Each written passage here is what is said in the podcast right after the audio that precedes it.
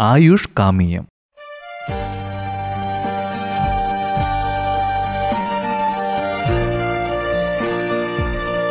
Ayurveda Medical Association of India വനിതാ committee March എട്ട് വനിതാ ദിനത്തോടനുബന്ധിച്ച് ജീവിതശൈലി രോഗങ്ങളും നല്ല ഭക്ഷണവും എന്ന വിഷയത്തിൽ നടത്തുന്ന ബോധവൽക്കരണം. ആയുർവേദം സുരക്ഷിതം ലളിതം ശാസ്ത്രീയം.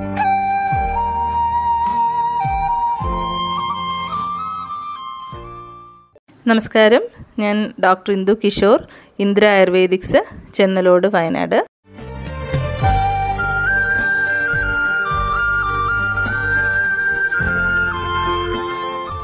ജീവിതശൈലി രോഗങ്ങൾ പ്രായപരിധി വിട്ട് താഴേക്ക് ഇറങ്ങി വരികയാണ്.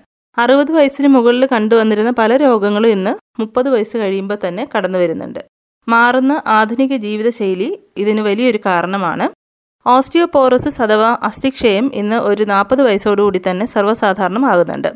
രോഗത്തിന്റെ പേര് സൂചിപ്പിക്കുന്നത് പോലെ തന്നെ ഓസ്റ്റിയോ അസ്ഥി പോറോസിസ് എന്ന് വെച്ചാൽ സുഷിരങ്ങൾ അസ്ഥിയുടെ സാന്ദ്രത കുറഞ്ഞ് സുഷിരങ്ങൾ പോലെയുണ്ടായി ബലക്കുറവുണ്ടാകുന്ന അവസ്ഥയാണ് ഓസ്റ്റിയോപോറോസിസ്.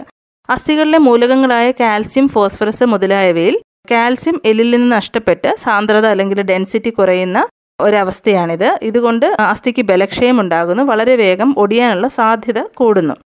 സ്ത്രീകളിലാണ് ഏറ്റവും കൂടുതലായും നേരത്തെയും ഇത് വരുന്നത്. പുരുഷന്മാർക്കും ഓസ്റ്റിയോപോറോസിസ് വരുന്നുണ്ട്. പൊതുവെ പുരുഷന്മാരെ അപേക്ഷിച്ച് സ്ത്രീകൾക്ക് അസ്ഥിക്ക് ബലം കുറവായിരിക്കും. അത് ഒരു ഇൻബിൽട്ട് ആയിട്ടുള്ള നേച്ചറാണ് മാത്രമല്ല സ്ത്രീ ഹോർമോണായ ഈസ്ട്രോജനാണ് സ്ത്രീകളിലെ അസ്ഥി സാന്ദ്രത നിലനിർത്തുന്ന ഘടകം. പുരുഷന്മാരിൽ ടെസ്റ്റോസ്റ്റിറോണും. അതിനാൽ ആർത്തവ വിരാമത്തോടെ അതായത് സ്ത്രീകളിൽ നാൽപ്പത്തഞ്ച് അൻപത് വയസ്സാകുമ്പോഴേക്കും സ്വാഭാവികമായും അസ്ഥിശോഷം ഉണ്ടാകുന്നു. പുരുഷന്മാരിൽ അറുപത് വയസ്സാകുമ്പോഴും ഉണ്ടാകുന്നു. ജീവിതശൈലി വ്യതിയാനം കൊണ്ടാണ് ഇപ്പോൾ പ്രായപരിധി താഴേക്കിറങ്ങി വരുന്നത്. ഇതിന് പ്രധാനമായും പറയുന്ന കാരണങ്ങൾ അതായത് ഓസ്റ്റിയോപോറോസിസ് എന്നത് എല്ലാ ആളുകളിലും കാണുന്ന ഒരു മെറ്റബോളിക് ചേഞ്ച് ആണ് അതായത് നമ്മുടെ ശരീരത്തിലെ കാൽസ്യത്തിന്റെ അളവ് എപ്പോഴും ഫ്ലക്ച്വേറ്റ് ചെയ്തുകൊണ്ടിരിക്കും. ഒരു വശത്തൂടെ കാൽസ്യം അബ്സോർബ് ചെയ്യുകയും മറ്റൊരു വശത്ത് ഡിപ്പോസിഷൻ നടക്കുകയും ചെയ്യുന്നുണ്ട്. ഇത് രണ്ടും ബാലൻസ് ചെയ്തിരിക്കുമ്പോഴാണ് അസ്ഥി ബലവത്തായിട്ടിരിക്കുന്നത്. കാൽസ്യം ആകരണം കൂടുകയോ ഡെപ്പോസിഷൻ കുറയുകയോ ചെയ്താൽ അസ്ഥിക്ക് ക്ഷയമുണ്ടാകുന്നു. പല കാരണങ്ങൾ കൊണ്ട് ഇത് വരാം. ഭക്ഷണത്തിൽ കാൽസ്യത്തിന്റെ അളവ് കുറയുക അതുപോലെ ചെറുപ്പകാലത്തുള്ള വ്യായാമത്തിന്റെ കുറവ് ചില മരുന്നുകളുടെ ഉപയോഗം അതായത് തൈറോയിഡ് അപസ്മാരത്തിനുള്ള മരുന്നുകൾ ചില സ്റ്റിറോയിഡുകൾ ഇതൊക്കെ കാൽസ്യത്തിന്റെ അബ്സോർപ്ഷൻ കുറയ്ക്കുന്നുണ്ട്. പിന്നെ അതുപോലെ കരൾ വൃക്ക സംബന്ധമായ രോഗാവസ്ഥകളിൽ പിന്നെ അതുപോലെ പുകവലി മദ്യപാനം എന്നീ ദുശീലങ്ങളൊക്കെ കാൽസ്യത്തിന്റെ അളവ് കുറഞ്ഞിട്ട് ഈ അസ്ഥിക്ഷയം ഉണ്ടാകുന്നു ഇതിനുള്ള ലക്ഷണങ്ങൾ ഓസ്റ്റിയോപോറസിന് പ്രത്യേകമായിട്ട് അങ്ങനെ ലക്ഷണങ്ങൾ കാണുന്നില്ല. അതായത് ഓസ്റ്റിയോപോറസിസ് ഒരു സൈലന്റ് കില്ലർ എന്ന് നമുക്ക് വേണമെങ്കിൽ പറയാം.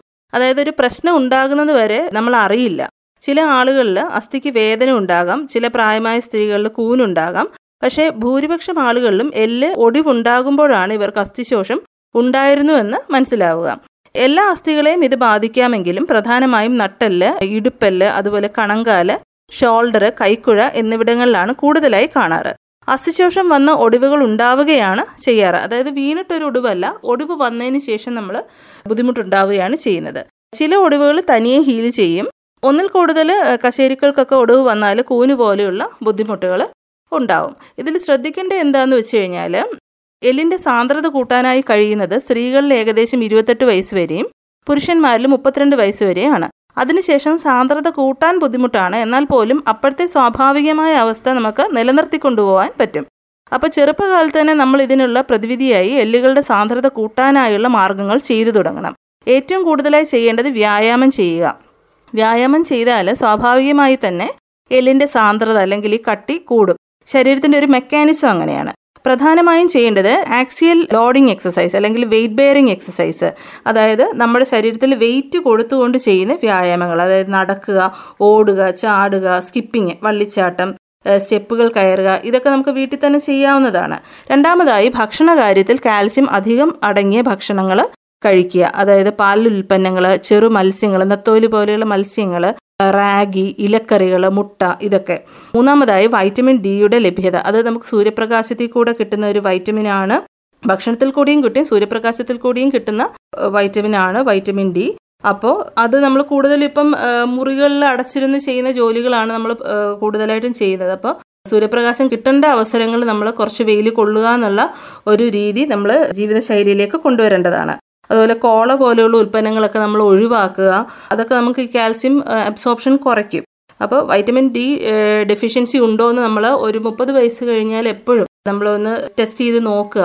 നമ്മുടെ ബോൺ മിനറൽ ഡെൻസിറ്റി ഒക്കെ ടെസ്റ്റ് ചെയ്യാനുള്ള സംവിധാനങ്ങളുണ്ട്. അപ്പോൾ അത് ചെയ്തിട്ട് നമുക്ക് അതിന് കുറവുണ്ടെങ്കിൽ അപ്പോൾ തന്നെ തക്കതായ രീതിയിലുള്ള നമുക്ക് ട്രീറ്റ്മെന്റ് എടുക്കുകയോ ഭക്ഷണങ്ങൾ ശ്രദ്ധിക്കുകയോ ചെയ്യാം. പക്ഷേ ആദ്യം മുതലേ നമ്മൾ വ്യായാമം ചെയ്യുക എന്നുള്ള ഒരു ശൈലി നമ്മൾ ജീവിതത്തിലേക്ക് കൊണ്ടുവരേണ്ടതാണ്. അപ്പോൾ കൃത്യമായൊരു വ്യായാമവും ഭക്ഷണ കാര്യങ്ങളും അതുപോലെ തന്നെ ഇതിനെക്കുറിച്ചുള്ള കൃത്യമായ ബോധവൽക്കരണത്തോടു കൂടി ഇതിനൊരു പരിധി വരെ നമുക്ക് കുറച്ചു കൊണ്ടുപോകാൻ പറ്റുന്നതാണ്. നന്ദി നമസ്കാരം.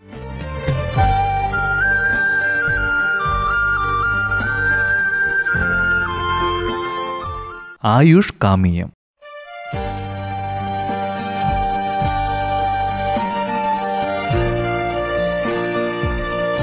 Ayurveda Medical Association of India വനിതാ കമ്മിറ്റി മാർച്ച് എട്ട് വനിതാ ദിനത്തോടനുബന്ധിച്ച് ജീവിതശൈലി രോഗങ്ങളും നല്ല ഭക്ഷണവും എന്ന വിഷയത്തിൽ നടത്തുന്ന ബോധവൽക്കരണം. ആയുർവേദം സുരക്ഷിതം ലളിതം ശാസ്ത്രീയം.